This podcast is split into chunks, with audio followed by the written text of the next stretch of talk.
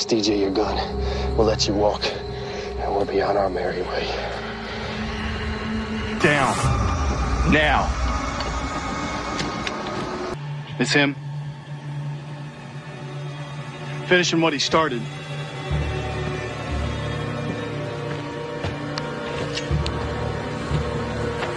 Hey, hey, stop. It's gonna go too far.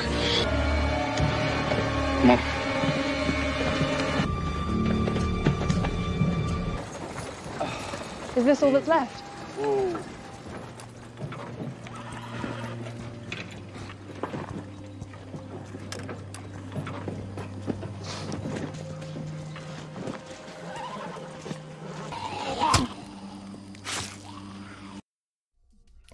Welcome everyone to Dead Talk Live. I'm your host Viz from Walking Dead Now, and it is my very big honor to introduce our special guest tonight, Matt Mangum, who we all know as DJ from The Walking Dead, Savior turned Alexandrian. Matt, welcome. Thank you so much for being here. How you doing tonight? I'm good, man. Thanks for having me. What's up, everyone? Everyone is uh, a lot of hearts coming in. We're all lucky and happy to have you here with us. So let's just go ahead and get started. I mean, your man. introduction onto the show was in the mid-season eight finale. That's the infamous episode where Carl got bit, the Saviors got loose from the sanctuary. To say it was monumental and chaotic would be an understatement. What was your experience like having that be your first episode on the show? Oh man, that was that night was a ton of fun. Um, you know, in my I did a total of 16 episodes on The Walking Dead, and that was the only episode that I had an overnight shoot. So I don't know how I lucked out with that, but uh, that was my only one. So whenever I have overnights, man, it takes me like three days to prepare for those. Like I got to start staying up late, and I, like it's getting close to my bedtime right now. It's like you got me out late. So it takes me a couple days to prep for those overnight shoots. Um, you know, and a lot people may not know. like, Uh, you show up for work at 6 p.m. and that you're there until 7 a.m. when the sun rises. Wow. But uh, dude, that was a that was a, a great night. Um, I remember I hopped in the van at base camp uh, with Andy, uh, Andrew Lincoln, as Mhm. everybody knows who that is, and uh, just started talking with Andy right off the bat, and, and he was overly excited and happy for me that I booked the part and to be there. Um, I mean, I had no idea what DJ was going to turn into at that moment, but uh, that just that's just a testament in itself to who Andrew Lincoln is. Um, and then we get to set and you get to watch everything blow up. I mean, what kind of night is that? You get to see, you know, the church in Alexandria blow up. We blew up a couple cars and and those were that was real pyrotechnics. That wasn't uh, CG stuff. So yeah, that was a fun night. What was it like? I know Michael Satrazemis directed that episode. What Yeah. was it like having him be your first director on The Walking Dead? Oh, dude, Satrazemis is great. Um, I think I ended up I ended up doing I I know two episodes with him, maybe three. Um, but you, I I had met Satrazemis before before that. Like we'd crossed paths um, in the Atlanta film community. I mean, it's a big community here, but Mhm. the Atlanta people is kind of a it's a it's a group where people know each other. So I had crossed paths with Satrazemis before. Um, and uh, yeah, it was great. It was it was. Uh, I love Satrazemis. He's one of my favorite directors. He Uh, does a lot with Fear now too. Oh yeah, yeah, he's an executive producer on Fear now. So you were on the set uh, with Andy's last. Well, you were on the show still. Let me Yeah. not jump ahead of myself. During Andy's last episode, uh, what was the atmosphere like? If you were on set, you know, during those eight days when they were filming that episode, what was Yeah. the atmosphere like around the set, around the cast members, and so on? Um, I, I I was not wasn't in Andy's last episode. I was in the episode right before it and right after it. So um, I mean, obviously everybody knew it was coming. I think it uh, it it leaked that he was leaving right before we shot that episode. Um, and uh, I mean, the feeling around the set was Uh, you know, like everybody when they heard it, what's the show going to be like without Andrew Lincoln? I mean, I mean Norman's great, Jeffrey's great, uh, Danai's great, but I mean, you think of The Walking Dead, you think of Andrew Lincoln. Exactly. Um, and so I think everybody was just kind of in that mode of wondering what it was going to be like. Uh, but luckily, you know, we have great writers, and Angela's an incredible showrunner. And I, you know, as a fan of the show, I, have been watching the show from day one. Awesome. So as a fan of the show, um, I was very excited to to see that first episode 906 after Andy left, and um, thought it was a killer episode. I mean, Mhm. they hook you right at the end of 905 They when do.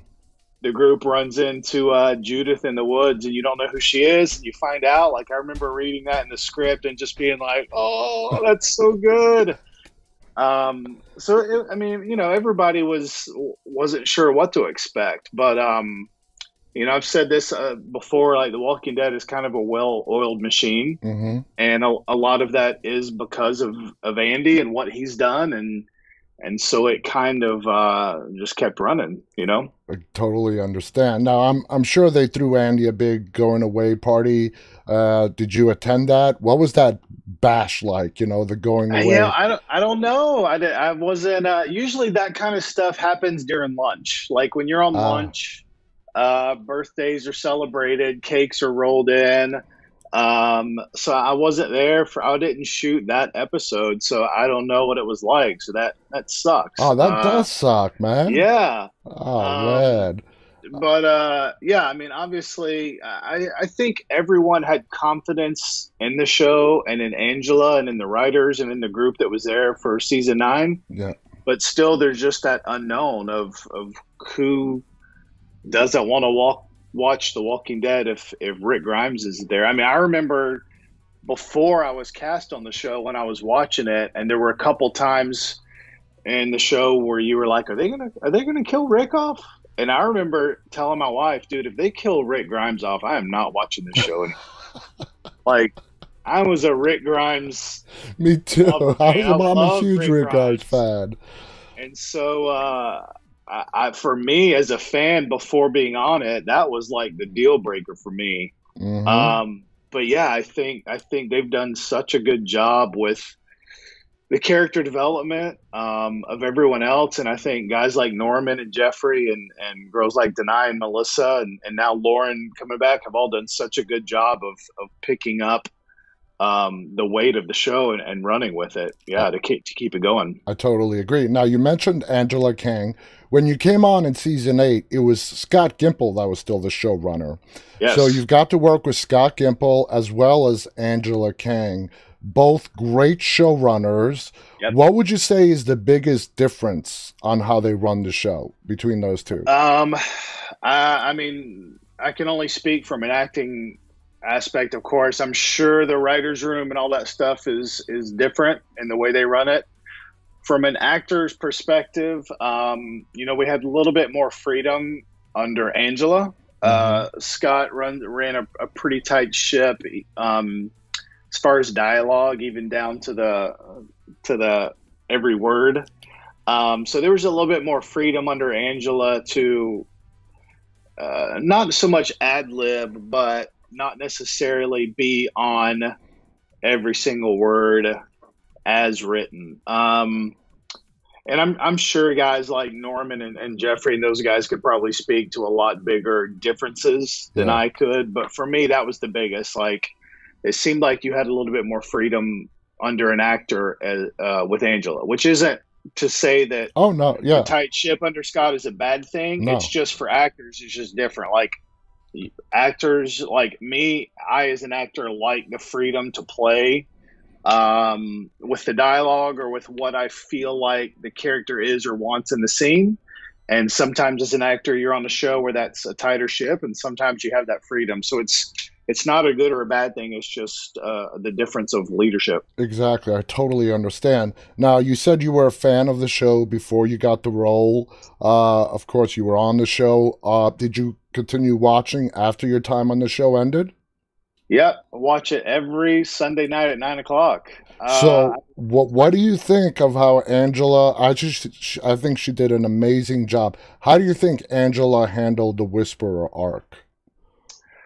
Uh, I thought it was great. Um, you know, from my what I've heard fans talk about the show, I think that they felt like the Savior arc was probably too long. Yeah, Um, and so I think that the I think it was good for the whisper arc to be what it is, what it was. Um, yeah, I think they did it great. Uh, there was, uh, um, yeah, I mean, yeah, it really sums it up. It was it was Yeah. fantastic, and I like you.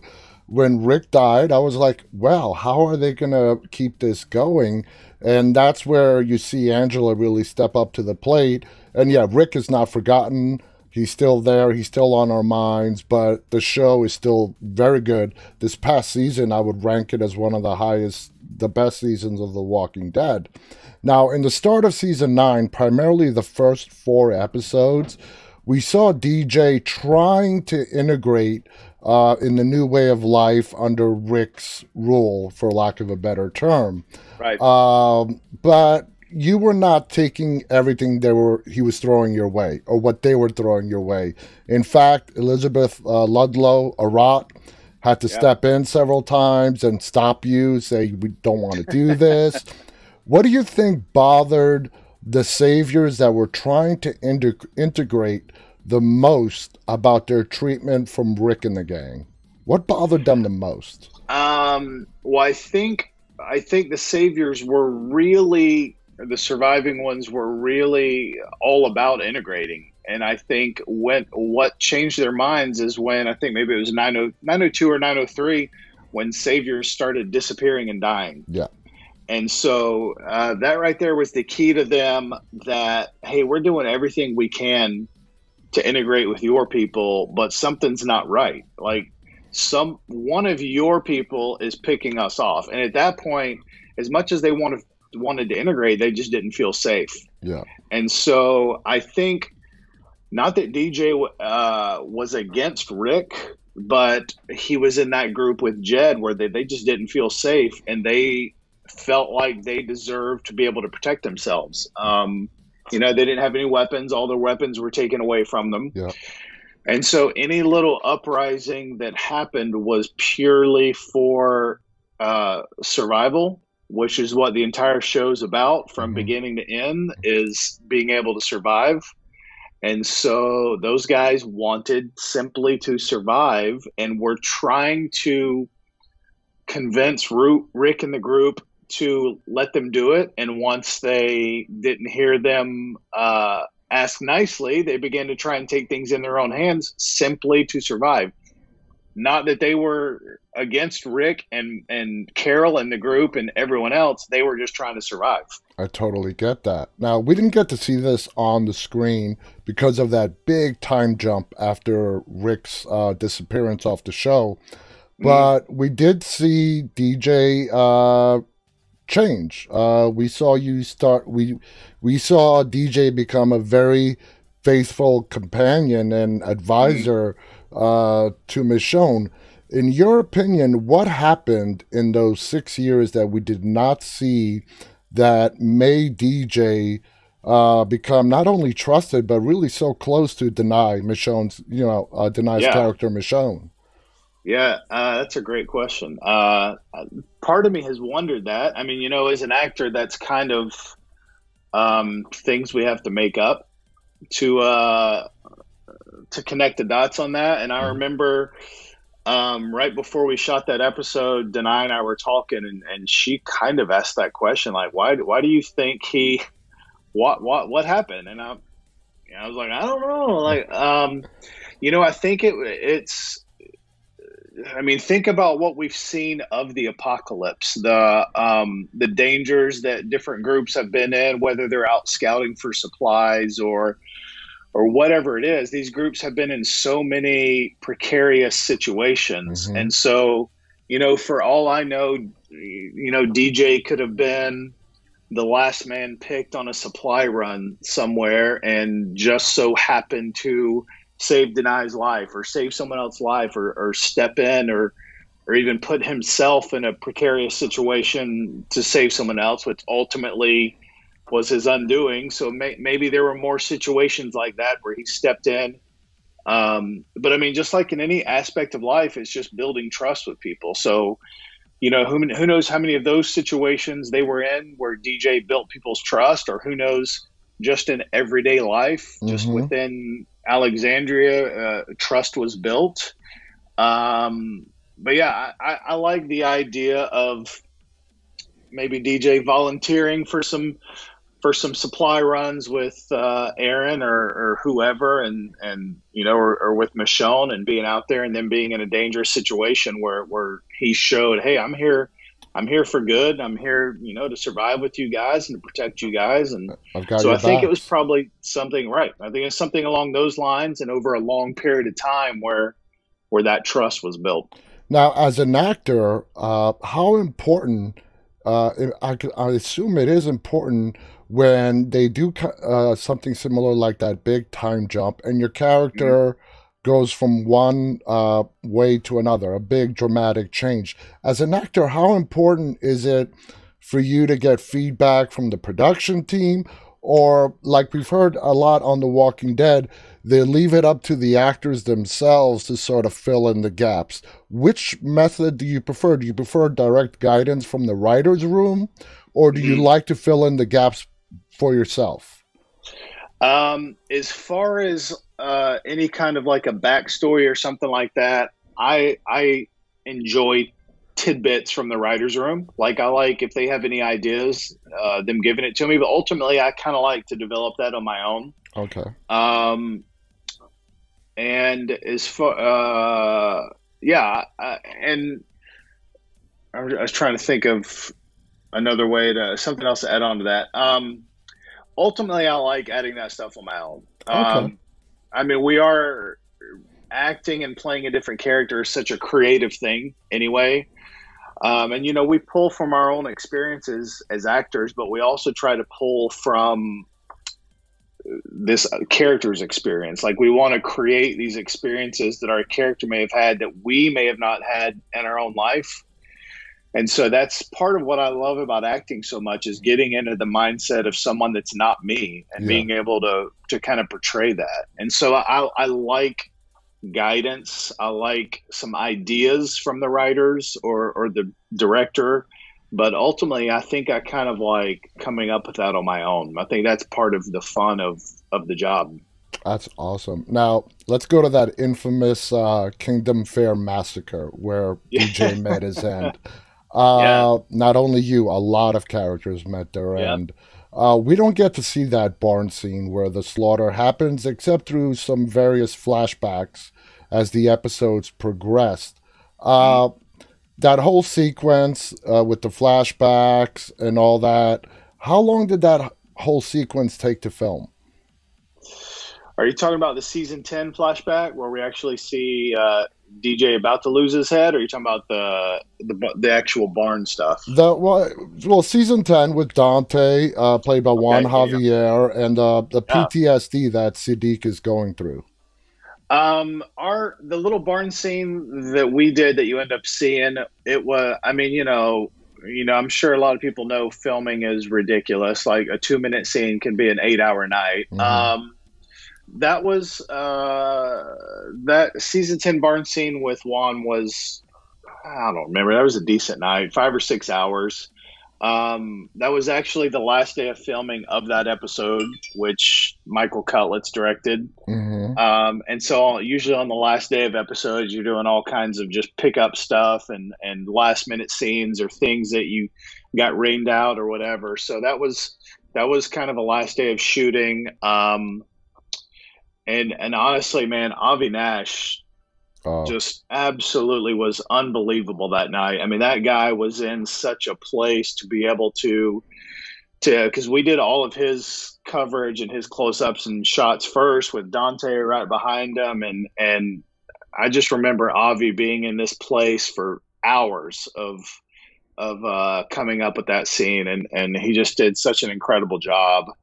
Um, but yeah, that was that was a good six or seven hour shoot, and it, there was a lot more to it, which is the the downside of TV is that time crunch. So there was a lot more of the whisperers kind of dragging DJ in and throwing him down on the ground. Um, right before you see Alpha behind Uh, him. I would have loved But, to uh, see that. yeah, it was it was great, man. I was, uh, you know, Cudlitz said that it was going to be super quick cuts, um, and real fast through uh, um, Siddiq's flashbacks. But I was hoping that that, that one would get a little bit more coverage. Mhm. Um, but yeah, it was it was a it was a good long night, and um, and yeah, a lot of it ended up cut, which sucks. But you know, that's that's how it goes. So Juan uh, Javier Cardenas, uh, Yep. He came in in season ten. Your last episode was season nine. So while you were there uh, in 2009, you actually got to meet and do scenes with Juan Javier. yeah. Wow. Okay, I did not know Isn't that. crazy? Yeah, Yeah. So we actually, yeah, the whole the whole scene of um, Dante holding Siddiq and making him watch. I mean, we shot all of that on the flashback where you actually see DJ about to get decapitated. And Mhm. You see it right up to Alpha bringing the sword down on his uh, on his neck. So yeah, I got to spend the spent the night with with Samantha and, and Avi and Juan and yeah, got to work that little scene out, which was a lot of Sounds like a lot of fun that night. Now we saw. I've seen a lot of picture pictures of you having a lot of fun with your little dummy uh, severed head. Uh, was that just a way for you guys to keep things light on the set on such a dark scene that you guys were filming? Uh, yeah. I mean, I think I don't know if it was anybody's intentions to keep it light, but I mean, how often do you get to um, hold a severed head of of yourself? So I think everybody had a little fun. I mean, I think if you go to all all ten casts that were decapitated that night, you'll find a picture somewhere of them doing something with the head. I mean, it was just such a a, a bizarre thing to to see and you know, Nicotero and his guys did such an amazing job of making those things look just like us. Did they Uh, actually do a cast of your head for that? Yes, they did. So we we all I mean we all found out about it about 3 weeks ahead of time. Uh, which is about two episodes before we actually shot it because we had to you had to go in we had to do the everybody had to do the head casting and which you know they just pour the slime over your head which gets really hard. And then they cut an incision up the back and pop your little mask off. And uh, so we had to do that and then do a lot of special effects photos and things.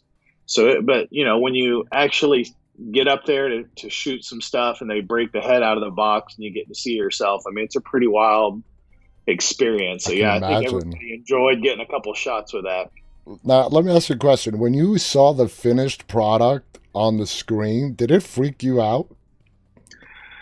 Um, you know, it didn't. I I have this weird ability to separate from myself when I see me on screen. Um, I mean, like I said, I've been walk- watching The Walking Dead since day one. Mhm. So to be watching, to be a fan of the show and watching it, and then all of a sudden start to see myself on it, there's this weird like break from reality where I kind of don't even process I'm watching myself.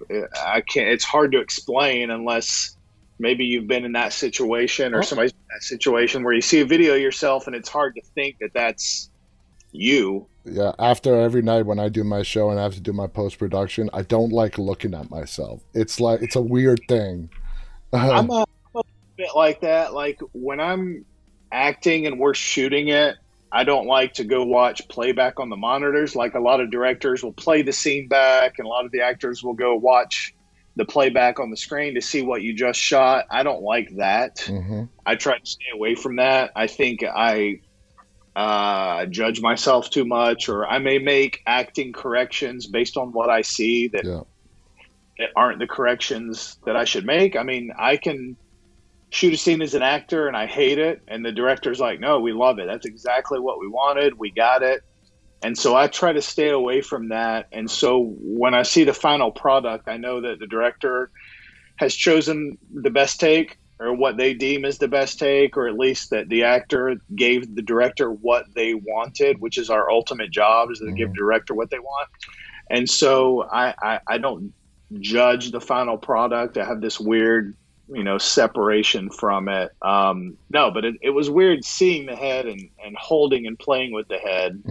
but uh, you know, when you see the final product, it's usually it's usually pretty good. Like uh, it's not too weird. Okay, that's good to hear. And that thing, the way you do it and watching it, it sounds like a big asset that you that you have as an actor to be able to do that. Now, you grew up in the Atlanta area, and Yep. being a fan of the show since 2010, how many times prior to landing DJ did you even audition for any other roles before that? Um, yeah, I had. Um, you know, it was funny about season three or four. I thought to myself, why haven't I ever auditioned for this show? Uh, and you know, I, I get a lot of auditions, and a lot of times I shoot stuff and and send it off, and I, most of the time I can't even tell you what I've auditioned for. um, and then I started thinking about it, and I was like, you know what? I think I I think I auditioned for the pilot.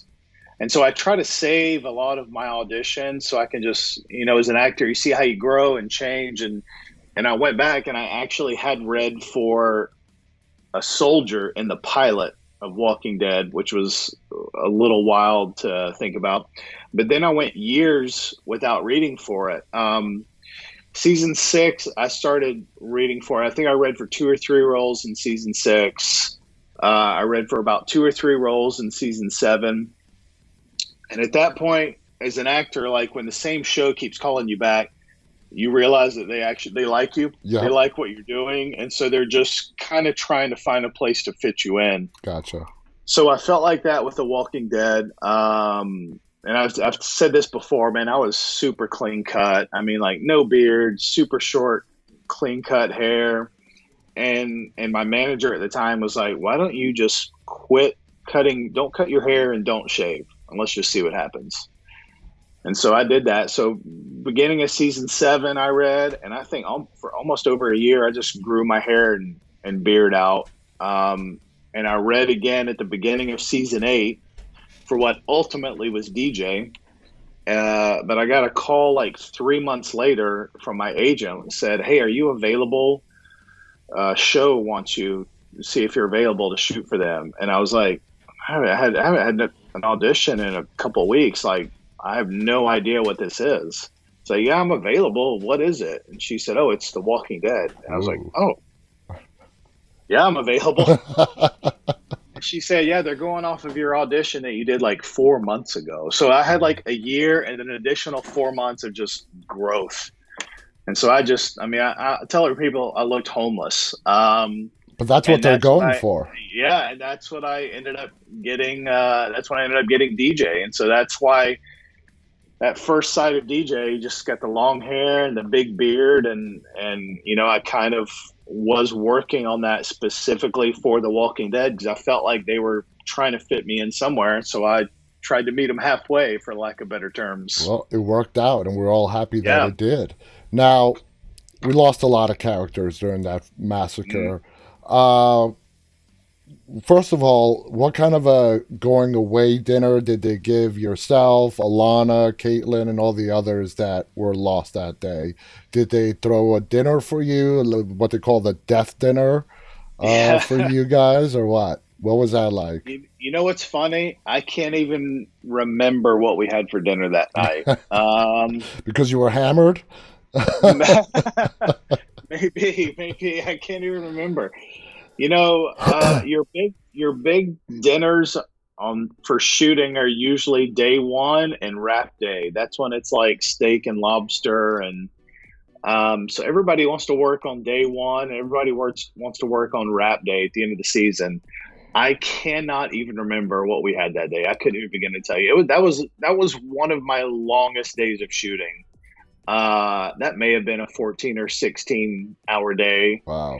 because we all got there in that morning and shot everything. You know, we had to do all kinds of special effects stuff where you actually saw all the heads up on the hill and and then they shot the group actually coming up to the posts and all the heads. and then later that night we shot all the barn stuff. So all that was done in a, in a very long day. Um, yeah, so I think a lot of it's a blur. I now, I, I personally would have loved to have learned more about the person DJ was. Um, now, let me ask you this hypothetical question. Uh, you died at the hands of the Whisperers, but if the opportunity presented itself to DJ to, let's say, Alpha Samantha Morton try to recruit DJ, do you see the character of DJ leaving Michonne and joining the other side? Whew. Um, no, I don't. I don't. Um, I think, uh, you know, I think we see DJ's loyalty to Michonne and the group, not just in his final scene, but uh, kind of throughout. I mean, uh, you know, when the new group with with Yumiko and Magna comes in and they're transporting them from Alexandria to Hilltop, when Michonne is taking them, two people go with her, and that's Siddiq, who's the doctor, to take care of uh, Yumiko, and, and it's DJ. Yep. So I think that right there shows that there's a high level of trust between Michonne and DJ. Mm-hmm. Um, and I've said this before. There was a lot of uh, interaction between Michonne and DJ that was shot that didn't end up being seen on the show, which I really hated because I think it really built the bond of of uh, the trust that the two of them had together. And so, um, and that even goes to the machine, the the episode where Michonne and Daryl are taken and they end up with the scars on mm-hmm. their neck. Gotcha. Yeah. Um, DJ or no way original what happened who was taken um you're talking about when uh, uh, Michonne was Judith Judith was taken was yeah Judith you're talking about the Jocelyn okay, yeah. episode where yes, this, yeah yes. Jocelyn yeah so originally DJ was one of the people that went and uh, went with Michonne and Daryl. It was originally, I think, Michonne, Daryl, DJ, and um, I think Rosita. Mm-hmm they went looking for them and then we had a rewrite and dj and rosita were taken out of that search party oh. so but i mean even then the the writers were showing which in itself was kind of a flashback episode the writers were showing a little bit of how dj and michonne had that tight knit mm-hmm. uh, connection um and so no I, I think he was pretty well invested in that group in alexandria and i think that's where you know he knew he could survive, and that's where he was calling home at the time. So I, I do not think that uh, he would have walked away. I would like to have think he would have gone the Negan route and tried to uh, take take Alpha's head. Be the uh, hero. Gotcha. Return. Yeah, yeah. No. I mean, that was that was kind of before we knew what the Whisper threat was. Um, but yeah, I, I, would like to think he would not have gone there for anything. Uh, okay, that totally makes sense, and it's good to know. Now, you uh, your character DJ and Laura Lindsley Register were the biggest saviors that became really ingrained and entrusted in Alexandria. Did you and Lindsley discuss, uh, you know, have private conversations about your characters, how you're going to play them, uh, officially becoming and feeling a part of the Alexandria family? Uh, did you two talk about it, discuss it at all as to how you guys are going to play off um, each other in any way? Um, yeah, a little bit. I mean, uh, you know, it's.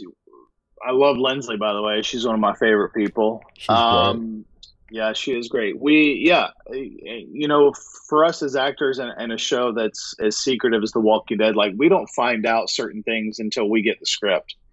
And so for both of us, I remember getting the 906 script and when I was reading it, like you know, when the group enter in enters in to the community, and it says uh, Alexandria, head of security DJ runs with Siddiq to, and I was like, wait, what? And I like flip back a page because we all knew it was the time jump, but I had no idea what was going to happen to my character. Flip back and read it again, and I think it actually said former savior DJ, and I was like, what? Yep, from like, former savior to head of security. Yeah, and so and then uh, Laura Lindsley's character was on the um, the council mm-hmm. at Alexandria.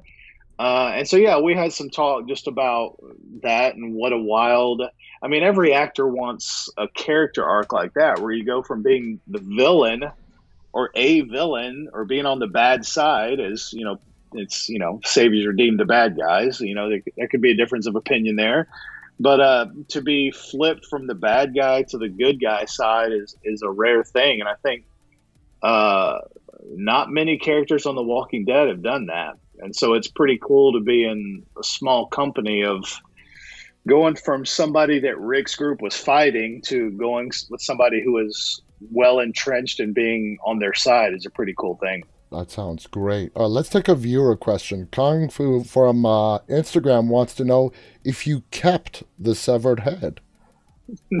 How many times I've been asked that? No, I didn't. I didn't even think about it. Um, a couple of the people did, and I remember complain. I think when I went back for season ten, I was complaining to Nicotero. I was like, "Dude, I didn't even keep my head." Um, and he said, "Hey, text me and I'll make you a new one and send it to you," which I haven't done. I I, I don't know why. I've just, but I I have I didn't keep it. I do want a copy of it. I should have asked Nicotero to make it during quarantine when nobody was doing anything. Um, but yeah, I hope to get it, especially tomorrow night. Like I want to go trick or treating with my kids and carry Oh, my severed head around. That like would be that awesome. that would be awesome. Because right know, now, all it is, it's yeah. probably sitting in some storage room collecting dust. Yeah, put, put I- that thing to good use. Now that scene, Hero's got a pretty big warehouse with all his special spe- effects stuff in it in LA, so I'm sure it's sitting in there somewhere. oh, I can imagine what that place looks Yeah. like. I had him on, and he has a uh, in his living room on the living room floor. He has a full blown Walker dummy on his living room floor. I'm like, oh my Was, god. now, was he was he in Atlanta or in LA? When he was in that? Atlanta. Okay, yeah, his his house in Atlanta is pretty. Like, if you like horror films, which I didn't grow up watching horror films, but if you like them, I mean, Nicotero's house here in Atlanta is like a museum to it. It's pretty amazing. Yeah, it's funny. On that show, I had him and Tom Savini on. Uh, oh, nice. Yeah, and they both got into like this. They're pulling out masks. I'm like, holy cow! and, th- and this was awesome. everything within arm's reach of them while they were, you Yeah. know, on the video with me. Yeah. Okay, now let's get to that scene where Negan uh, catches Simon red-handed Mm-hmm. trying to betray him uh, with Dwight's help.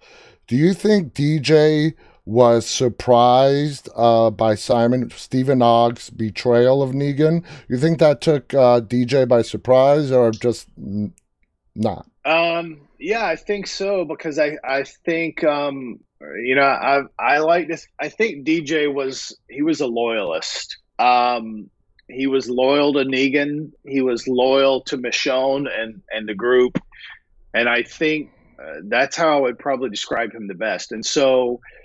You know, I don't know if, if people remember when Negan disappeared for a while Mhm. when uh, Jadis had him and Yep. he shows back up at the sanctuary. and The first person he runs into is DJ, Yep. and DJ is kind of surprised, but yet uh, knew he was still alive somewhere. So that in itself tells you that that DJ knew something was up when Simon told the group that Negan was gone. Okay. And so, um, for him to hear that from Simon and be doubtful of it, and then for Negan to show back up, I think immediately he knew. All right, well, Simon's Simon's the guy we got to get out of here. And he, I think he aligned pretty quickly with Negan in that plan to get Simon out. Totally understood, and it makes perfect sense. Now we keep hearing that Stephen Ogg is a trip to be on the set. Uh, wh- how would you describe Stephen on the set?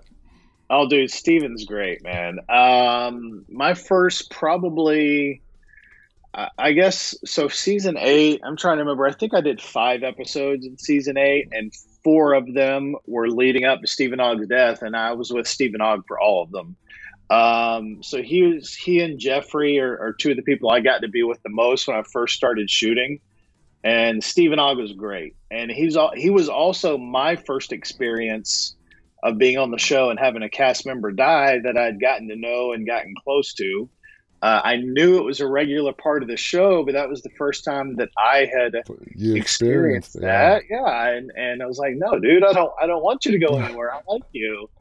Um, yeah, Stephen's a lot of fun though, man. He's such a big, brawny, strong dude, and, and and puts off. You know, when you see him on the show, he puts off this this badass character that you're scared and nervous to be around. And you know, he's just nothing like that. He's just one of the nicest guys, and and super funny and a big personality and a lot of fun to be around. That is awesome. Now, Yep. Stephen Ogg and JD Morgan seem, from what we see, you know, as fans and viewers um, with them in interviews, they seem to have very similar off screen personalities. Would you agree or disagree with that off screen?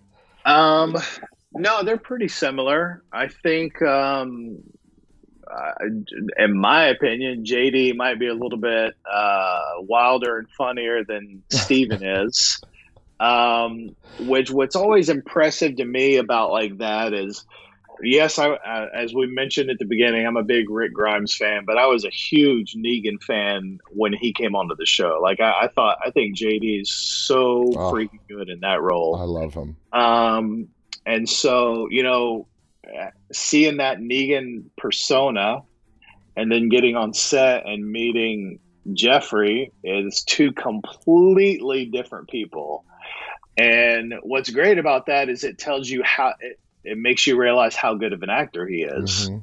Uh, when you meet people and, and their personality and persona is the complete opposite of who they play, it really shows you how good of an actor they are.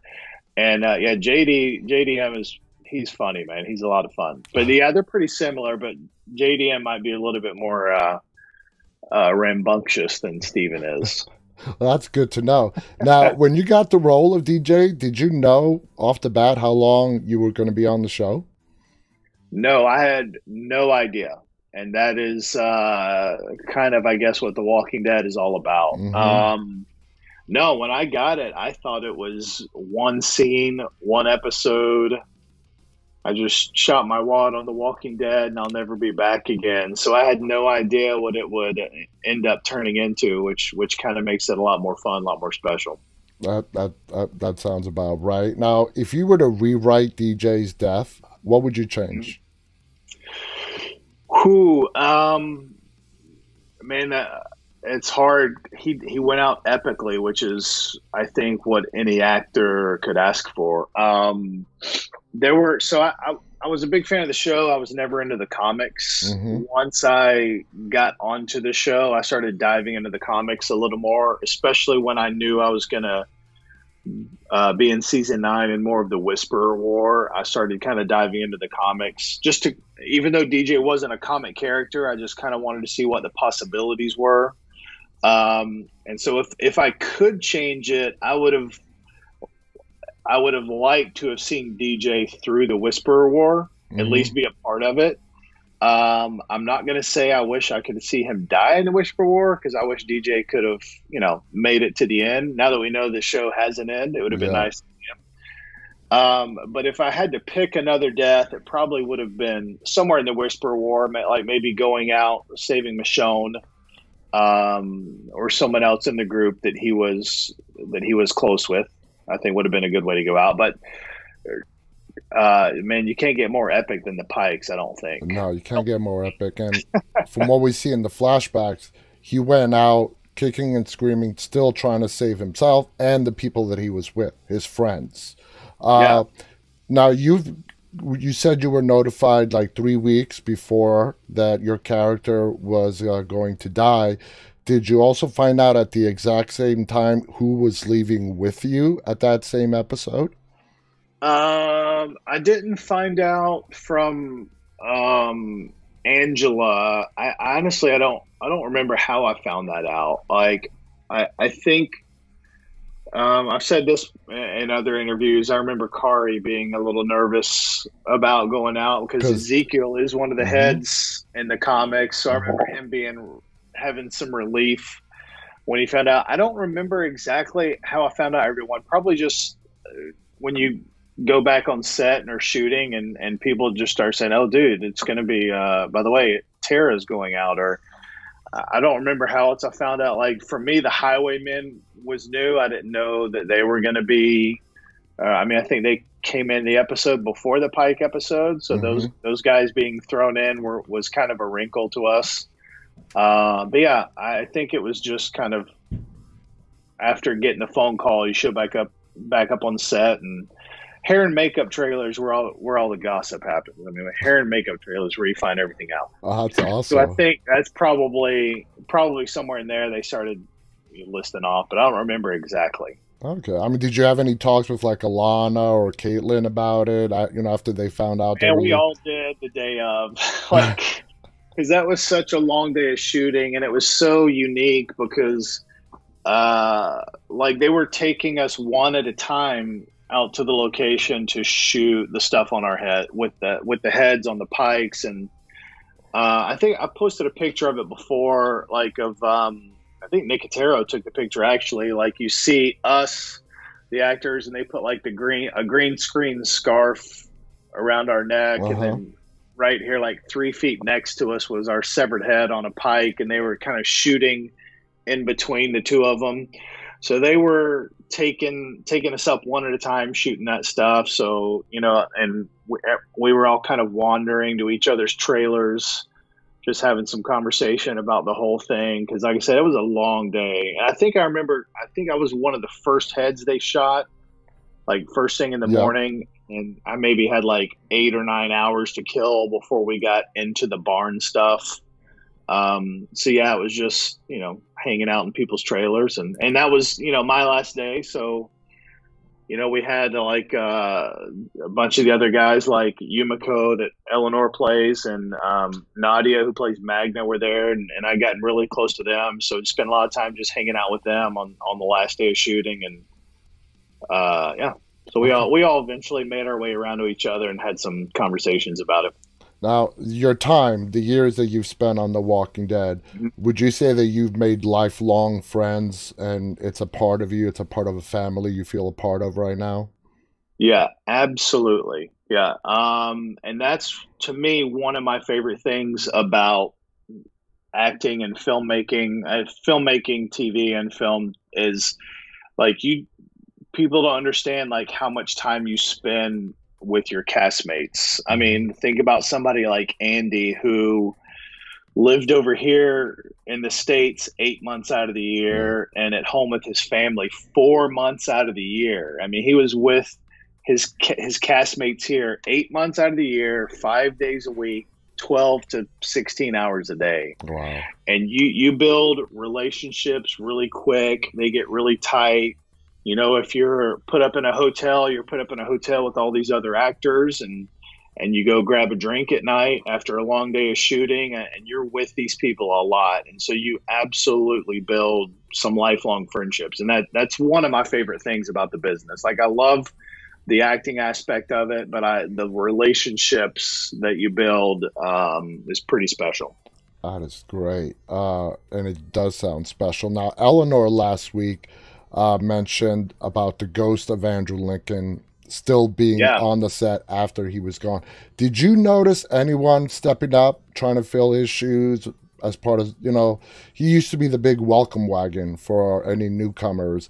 Did anyone Yeah. else uh, try to fill those shoes, or was it a collective group of people that came in to step into that role?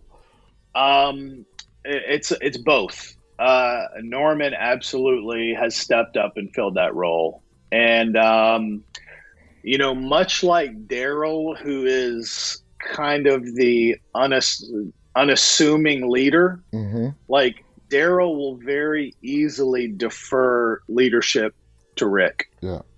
And I think that's Norman. I think Norman would very easily defer it to Andy. But when when the need is there for someone to step up, like Daryl, Norman does that. And Norman has abs- absolutely stepped up and taken that spot. At the same time, it's also collective. I mean, you guys, you have guys like Jeffrey, uh, Danai when she was uh, still there, absolutely stepped in and filled those roles. Uh, Lauren Cohan, now that she's back, I know that she will step in and fill out those roles because that's who she was before she left. hmm So it's a, it's a little bit of both, but I think Norman was the person for it to easily fall to. Yeah. And he didn't have to take it, but he did, and he and he stepped up and, and has helped carry that. There were a lot of days where where I would go to shoot and Norman wasn't on the schedule, but you you get there and you see his car there and or his truck there or his motorcycle there and and so he he did a lot of showing up on days he wasn't even scheduled to be there, which is kind of what Andy did. Yeah. And I think part of that was just to just support the cast and and to see everyone and That's awesome. you know he's away he's away from his family too for for Yeah. eight months so Yeah. this is your family so you want to come hang out with everybody and That's all. yeah that- Norman Norman's definitely stepped up That's awesome. That shows a lot of dedication. Now, you and uh, Danai, Michonne, had a lot of great scenes together. Uh, What was your work relationship with Danai off uh, off uh, camera? Were you guys? Did you guys become good friends? How how would you describe that relationship? Um, yeah, we definitely got close. And uh, what what I really liked about it is, I think I briefly met Danai season eight when I was when DJ was a savior. I Mhm. briefly met her. We didn't cross paths a lot because um, you know even when you don't have scenes with people, you'll you'll go you'll cross each other in the hair and makeup trailer or at lunch. And actually, I when I met Danai was. Um, the, the season finale of season eight, which was All Out War, Mhm. because you had everybody there. You had all the saviors there. You had all the race. So that was the first time I, I met Danai. And um, the first couple episodes of season nine, we didn't really cross paths with each other. So when we really met was for 906, which Yeah. was right after the time jump. hmm And so from there on, I think I had four or five straight episodes with Danai. And so when you have when you are filming with people, you have a lot of time with those people. I mean, you're together that entire day. You usually eat lunch together. And so we went much like our characters, we went from not having any kind of a relationship or knowing each other to just being with each other all the time. Um, and so, yeah, I, I'm very fortunate to have gotten to know Danai. I love Danai. She is, um, man, she is such a powerhouse in Mhm. every aspect of this business. Um, and I describe Danai to people like she's got this, she's got this thick outer shell, and I think you kind of have to have it to Mhm. protect yourself in this industry and I, I like to feel like I, I cracked through that shell and, and got to know her and got some good uh, personal time and personal conversation with her and uh, love her man she's gonna do huge stuff after after the walking dead Oh yeah, definitely. Now, be this is an interesting question, and I, I think so at least. Since uh, you've been a fan of the show since the very beginning, 2010, which past character that was no longer on the show when you came on, character actor, would you have just loved to share a scene with? But because they have left or died, you did not Yeah. get a chance to. That's a hard one. I think someone I know I think someone has asked me this before and I think my answer was Abraham Oh, Michael Um, Cudlitz. Part of it is because I think outside of Negan, I think Abraham had some of the best dialogue of the show. Absolutely. Um, I mean, all the way down to "suck my nuts," Suck which I think nuts. was his Yeah. final. Was that that was his final line to Negan, wasn't it? it was, and it was ad libbed. Yes, it was. And so I think he had some of the best dialogue outside of Negan, and he was just such a badass in that role. Um, I like to think DJ was a badass, and so I would have loved to have seen the two of them together. Well, what's cool about that is I got I did two episodes with Cudlitz, and he ended up with him directing, and he he's such a freaking amazing director, and ended up being one of one of my favorite people that I got to meet in my entirety of being on the show. Um, so I, even I think before working with him from an actor director standpoint, I think Abraham might have been my uh, might have been my answer. Maybe Shane, just because he was such a loose cannon at the Mhm. end, but um, but yeah, probably Abraham. Yeah, both those are very popular answers. So, after two years on The Walking Dead, what was your biggest, as an actor, what did you walk away with? What's your biggest takeaway from being on the set of The Walking Dead? Um, honestly, my biggest takeaway was uh, seeing Andrew Lincoln as the lead on that show. I mean, from from every aspect of it, from his leadership off the set, from the way that everybody looked to him as the leader when you weren't filming, to the way he prepared for his scenes, um, to the way he executed his scenes, to uh, every aspect of his leadership as Rick Grimes carried over to the show, to the cast, to the crew, and and being being able to see that and hope that you know no matter what level I am on the call sheet, whether I'm number one or whether I'm 201, to be able to emulate what he did, I think was such a huge lesson for me in being able to see somebody walk that out. That is awesome. Now we're almost out of time. One last question: If Sure. DJ was still around, would you Mm-hmm. have liked to seen a love interest for DJ? Yes. Um, Do you have anyone So- in mind? well, uh, what I the what I liked um, going off of the comics was um, the relationship between Dante and Maggie, Mm, yeah. uh, which was for the people that don't know, Dante was kind of in love with Maggie, Mhm. but she, because of Glenn, could not ever reciprocate that love. And there was a part of me that kind of almost wanted to see that with DJ and Michonne Ooh. because I think he had such a respect for her. I kind of wanted his respect to kind of bleed into that. Uh, but for Michonne to to make it clear that no, I, I still have this this Rick guy that I'm looking for, and it's not going to happen. I think that could have really expanded the trust that was between the two of them. Um, that would the other been easy amazing. the other easy answer would have been either Arat or Laura, like one of the the former saviors that that DJ had been around for years and, and knew for years. And I think uh, just because he was around when Arat died, I think maybe something in that would have been kind of interesting.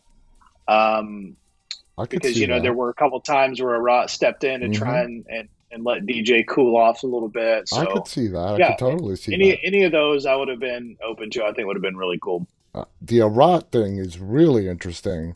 Uh, Mm-hmm. Matt, thank you so much for being here with us tonight. I Absolutely, can't believe Biz. Thanks, man. I can't believe that hour just flew by the way it did. It did. Guys, guys, thank you so much for tuning in tonight. Matt, you've been amazing. Any final thoughts? No, I appreciate everybody. Uh, I appreciate fans of the show, man. Are you kidding me? The fans are what make this show Mhm. run and what make it go for so long. And I appreciate guys like you just Thank deciding you. want to do something like this and, and get us cast members to come out and just chat about it. I love it. And I really appreciate you thinking about me, even asking me It's to be on. It's my honor. It's my honor. Thank you so much, Thank you. guys. Thank you so much, guys, for tuning in. I'll be back on the air again tomorrow. On behalf of Matt and myself, stay safe, guys, and remember, stay walking. Good night.